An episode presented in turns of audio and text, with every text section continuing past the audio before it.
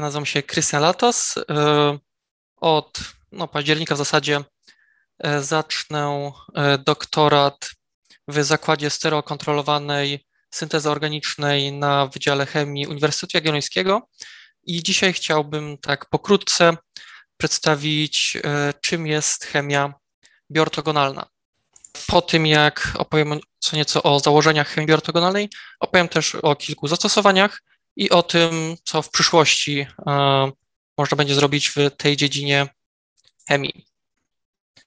E, a więc tak, e, co było na początku? Termin chemia biortogonalna został wprowadzony przez profesor Karolin Bertozzi w tym bodajże artykule w 2003 roku, na początku XXI wieku. Mm, termin ten odnosi się do reakcji, które mogą zachodzić w komórkach organizmów bez wpływu na występujące tam e, procesy biochemiczne, a także bez wpływu na mm, żywotność e, komórki. Takim początkowym celem e, tej chemii bioortogonalnej było oznaczanie i następnie wizualizacja pojedynczych cząsteczek, mm, czy to wprowadzonych do mm, komórek, czy też już tam występujących.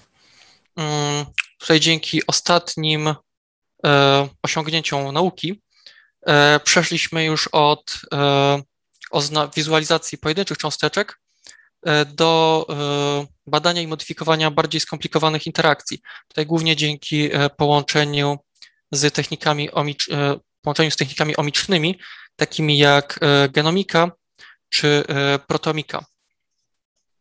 Mm, takim głównym clue e, chemii biortogonalnej jest fakt, że mm, reakcje prowadzone nie są w mm, szkle, powiedzmy, nie są w jakichś kolbach, zlewkach i tak dalej, e, tylko w komórkach. W komórkach, czy to w liniach komórkowych, wewnątrz komórek, czy w komórkach e, żywych organizmów. Możliwe jest badania metabolizmu leków czy biocząsteczek. Mm, aktualne wysiłki e, skupione są na mm, jednoczesnym wykorzystaniu kilku reakcji biortogonalnych.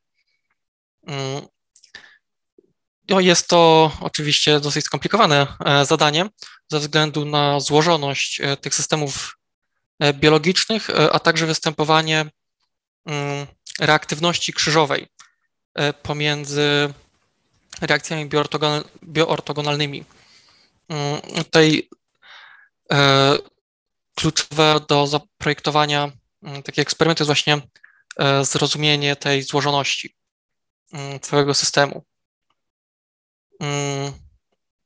Żeby reakcja mogła zostać e, za bioortogonalną, powinna spełniać przede wszystkim cechy stawiane reakcją, tak zwaną reakcją klik, czyli to są takie reakcje, które zachodzą z dużą wydajnością e, w krótkim czasie, nie przekraczającym kilkunastu minut i charakteryzują się wysoką selektywnością. E, selektywnością, czyli mm, tym, że e, substraty nie, no, w założeniu w ogóle nie powinny reagować z innymi związkami czy cząsteczkami niż ten nasz cel, no ale wiadomo, osiągnięcie takiej całkowitej selektywności jest y, bardzo, bardzo trudne.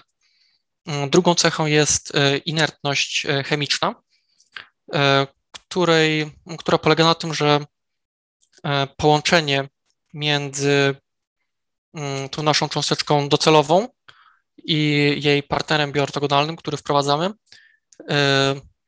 powinno być trwałe i nie powinno ulegać reakcjom nie powinno być rozkładane przez reakcje zachodzące w komórce i związki, które w niej występują.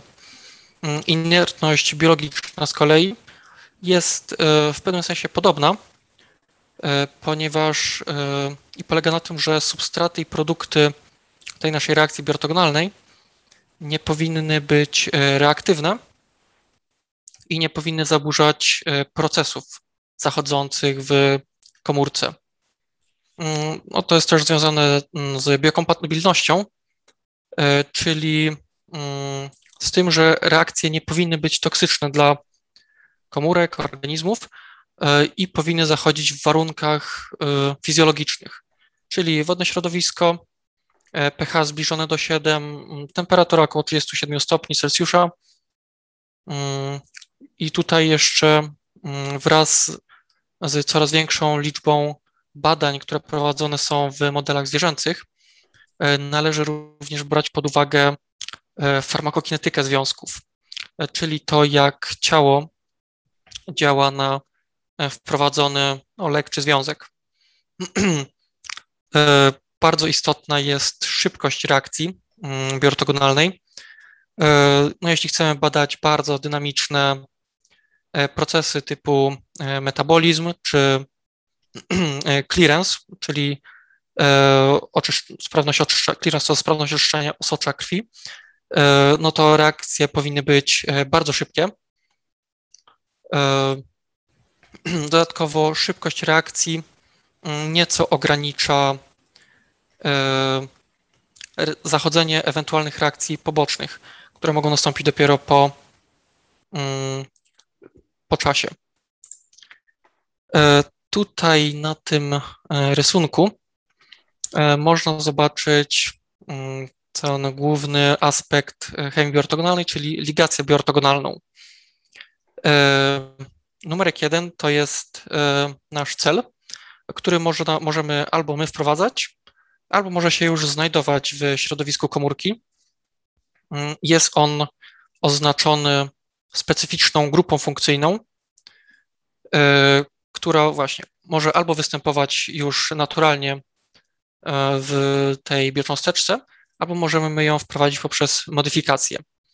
Mm, następnie do cząsteczki, do komórki wprowadza się e, tego partnera biortogonalnego, e, który jest wyznakowany znacznikiem, na przykład fluorescencyjnym. No i po wprowadzeniu do komórki zachodzi nasza ligacja biortogonalna, dzięki czemu mm, możemy, dzięki czemu no wiemy na przykład, gdzie jest ten nasz target, bo na przykład się to miejsce świeci. Aktualnie jest wykorzystywanych E, kilkadziesiąt nawet już e, reakcji, które zostały zaprojektowane e, do pracy z biocząsteczkami mm, i grupami funkcyjnymi, które są obecne w ich strukturach.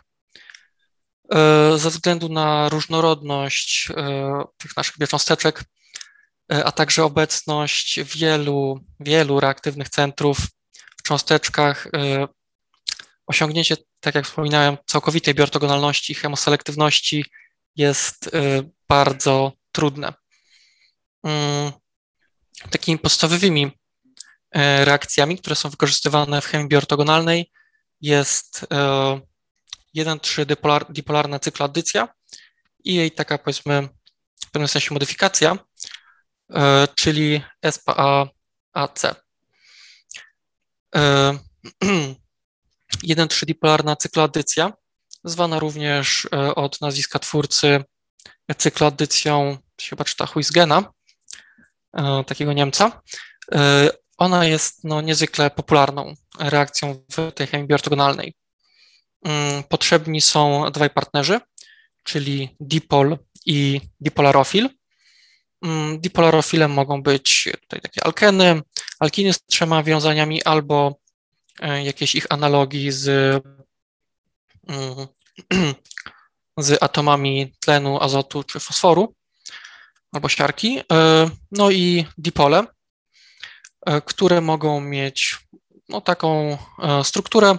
Mogą to być też takie azytki, no i tam też również inne związki. Tutaj nie wiem, jak bardzo wszyscy są zainteresowani chemią, więc może ograniczę ilość nazw związków, które tutaj, których wykorzystujemy, które wykorzystujemy. W każdym razie te nasze mm, dipole i dipolarofile są nieco mniej reaktywne od innych związków wykorzystywanych, jednak w środowisku takim zbliżonym do biologicznego są one bardziej mm, ortogonalne.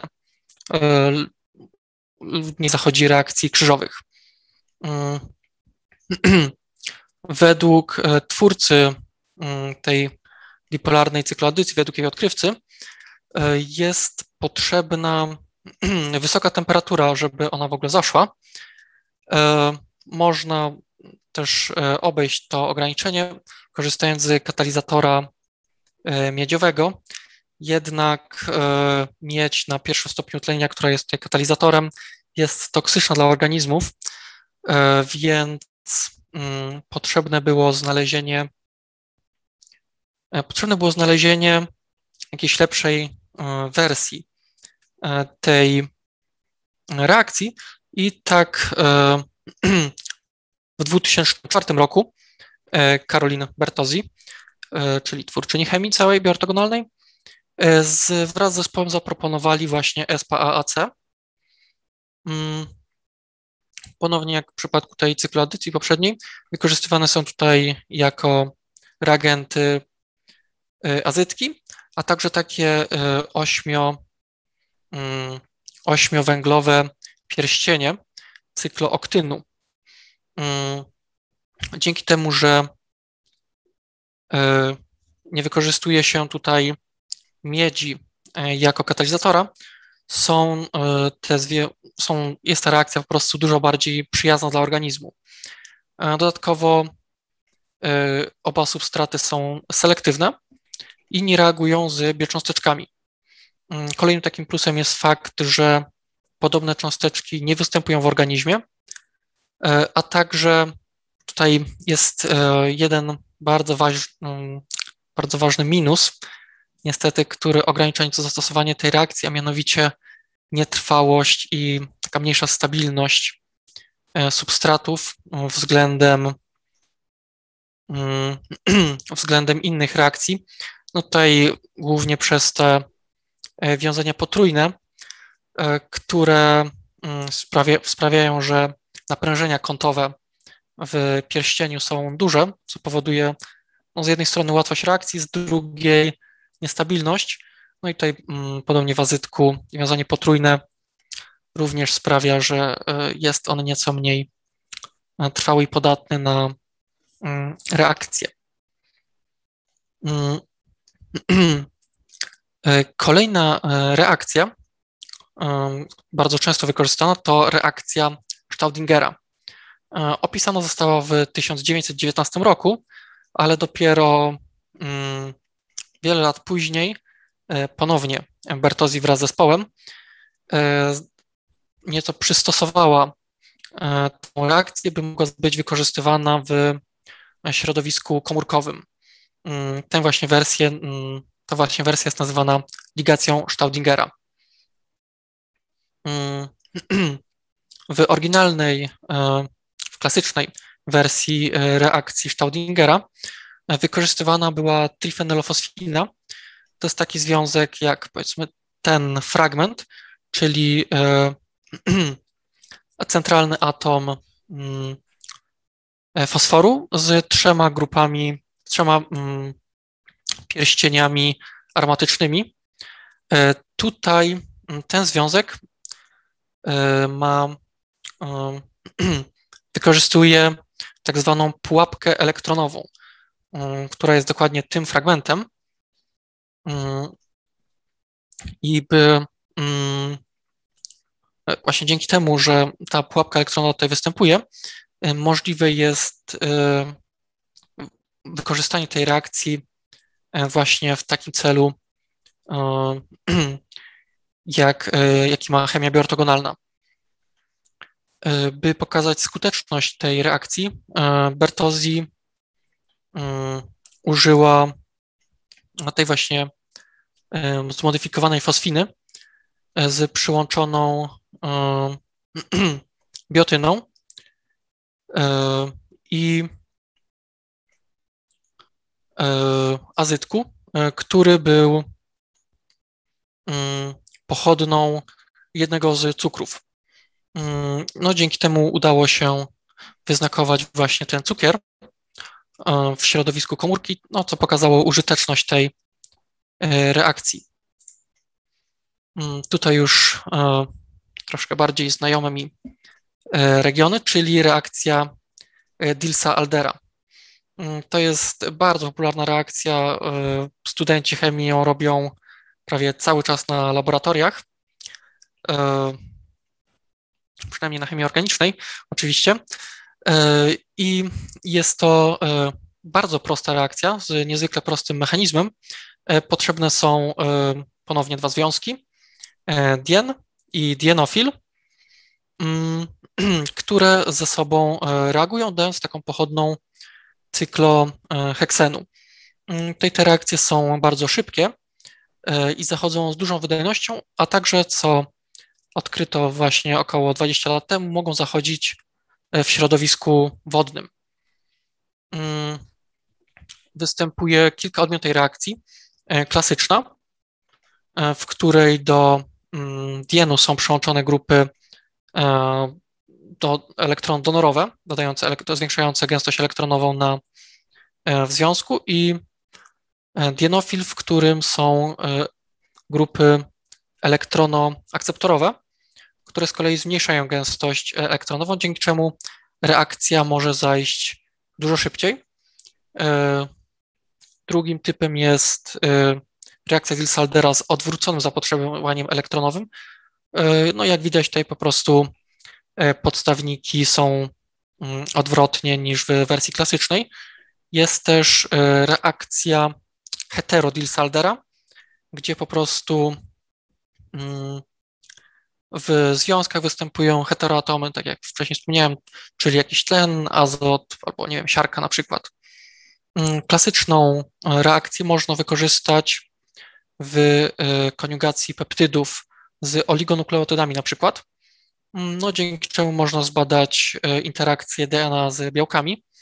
E, z kolei e, wersję z odwróconym zapotrzebowaniem elektronowym, no ją można zastosować do przygotowania biomarkerów, na przykład znakowanych radionuklidami, na przykład znaczniki z fluorem 18, które są wykorzystywane w badaniach PET. Teraz co nieco o zastosowaniach, jakie znalazła e, ta chemia biortogonalna, e, czyli na przykład badanie wewnątrzcząsteczkowych zmian konformacji białek przy wykorzystaniu FRED. Tutaj niestety nie wiem, jak dokładnie badano mm, przy pomocy FRED. No tutaj niestety E, niestety moja wiedza jest dosyć ograniczona w tym temacie, ale e, tutaj na obrazku przedstawiono, e, jak badano fałdowanie inhibitora chemotrypsyny 2. Wyznakowano go w dwóch miejscach. Tutaj w tym mm, punkcie C40 różowym była reszta cysteiny wyeksponowana. Tutaj Q4 E, to jest e, reaktywna e, reszta glutaminy. I do nich kolejno przyłączano fluorescencyjne barwniki, czyli Alexe 647, to jest właśnie tutaj niebieska, i mm, Alexe 488 z kolei do tej naszej cysteiny, e, właśnie dzięki temu możliwe było e, zbadanie e, zwijania białka przy pomocy FRED. Mm, właśnie wykazano też w tym akurat eksperymencie, wykazano, że takie stosunkowo niewielkie znaczniki w ogóle nie wpływają, no prawie w ogóle nie wpływają na zwijanie się białka. Mm. Tutaj z kolei e, możemy zobaczyć, e, jak białko funkcjonalizowano, e, przepraszam, nie białko, jak funkcjonalizowano przeciwciało, mm, by je wykorzystać. Mm, no tutaj je można wykorzystać do właśnie albo E, badania jakiegoś metabolizmu poprzez znakowanie fluoroforem albo dzięki osadzeniu na jakimś podłożu. E, Tutaj mm, odpowiednie przeciwciało IgG sprzęgano z ponownie fluorescencyjnym znacznikiem Alexa Fluor, tak jak i w poprzednim, poprzednim omawianym eksperymencie. Dzięki temu badano mm, specyficzność specyficzność do ciężkich łańcuchów mm, regionu FC, przeciwciała. Mm, tutaj z kolei zna, e, zastosowanie znalazła e, ligacja Staudingera, wspomniana wcześniej. E, no, dzięki niej oznaczano specjalne odpowiednie łańcuchy DNA. Znakowano je biotyną, Mm, dzięki czemu tutaj chyba badano e, bodajże metabolizm tych, e, tych e, łańcuchów mm, DNA. Mm, mam nadzieję, że widać wszystkie napisy. W każdym razie tutaj wykorzystywano SPA, tą reakcję SPA do ozna, oznaczania y, zewnętrznych powierzchni komórek w żywym organizmie. W tym przypadku to była myszka. Mm. Wykorzystano tutaj specjalnie zmodyfikowane, specjalnie zmodyfikowaną acetylomannozoaminę, która była wprowadzana do komórek. Ona była wbudowywana w, e, jako reszty cukrowe na powierzchni komórek, a następnie po kilku godzinach wprowadzano e, ten nasz znacznik, no i następnie po e, reakcji można było zbadać, gdzie te nasze, gdzie te nasze cukry się wbudowały na powierzchni komórce. Mm. No, dzięki temu można było zbadać e, właśnie mm, dystrybucję na powierzchni komórek.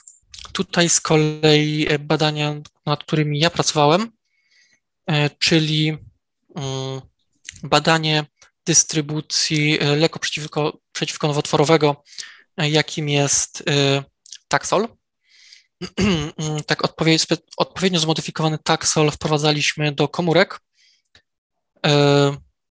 Następnie e, wprowadzaliśmy jego partnera biortogonalnego oznaczonego fluorescyjną e, i dzięki mm, reakcji mogliśmy e, zbadać, gdzie zbadać dystrybucję taksolu. Mm, czy jest w jądrze komórkowym, czy gdzieś indziej. Tutaj pierwsza kolumna jest właśnie badania na mikroskopie konfokalnym mm, z barwnikiem, który wybarwia jądra e, komórkowe. E, tutaj e, z, mm, jest badanie z fluorescyjną i konkretnie to ten rząd jest naszą próbą badawczą, a wszystkie pozostałe są próbami kontrolnymi. E, no można zobaczyć, że e, ten taksol, ten nasz taksol wprowadzony e, umiejscowił się w, mm, w jądrach komórkowych, a po kilku godzinach no można było zobaczyć, że komórek jest wyraźnie mniej. Teraz jaka czeka nas przyszłość, jeśli chodzi o chemię biortogonalną? Mm, no to przede wszystkim będą tworzone kolejne e, reakcje biortogonalne, bo te, które są dobre, natomiast e, z pewnością mogą być lepsze, dużo bardziej selektywne, dużo bardziej e, dużo bardziej ortogonalne. Natomiast kolejnym mm, celem, do którego się dąży, do którego dążymy, to mm, tak tutaj w jednym artykule było to nazwane jako chemia in vivo. czyli mm, prowadzenie reakcji już całkowicie wewnątrz organizmów, ponieważ no, aktualnie prowadzimy reakcje w liniach komórkowych, co jest powiedzmy stosunkowo proste, natomiast prowadzenie reakcji biortogonalnych w organizmach już takie proste nie jest, właśnie ze względu choćby na tą mm, farmakokinetykę naszych e, związków. Mm, jednym z takich aspektów mm, tej chemii in vivo byłoby składanie e, bioaktywnych związków w miejscu działania, czyli tak jak tutaj na rysunku. E, takim jednym z zastosowań mogłoby być powiedzmy podawanie leków w częściach, e, które w miejscu docelowym e, tworzyłyby właściwy związek. Na przykład leków przeciwnowotworowych, które w poszczególne części leków byłyby dużo mniej toksyczne dla organizmu niż ten nasz związek docelowy. Mm, no właśnie, tutaj komfort pacjenta jest e, na pierwszym miejscu. Mm, tak, e, dziękuję za uwagę.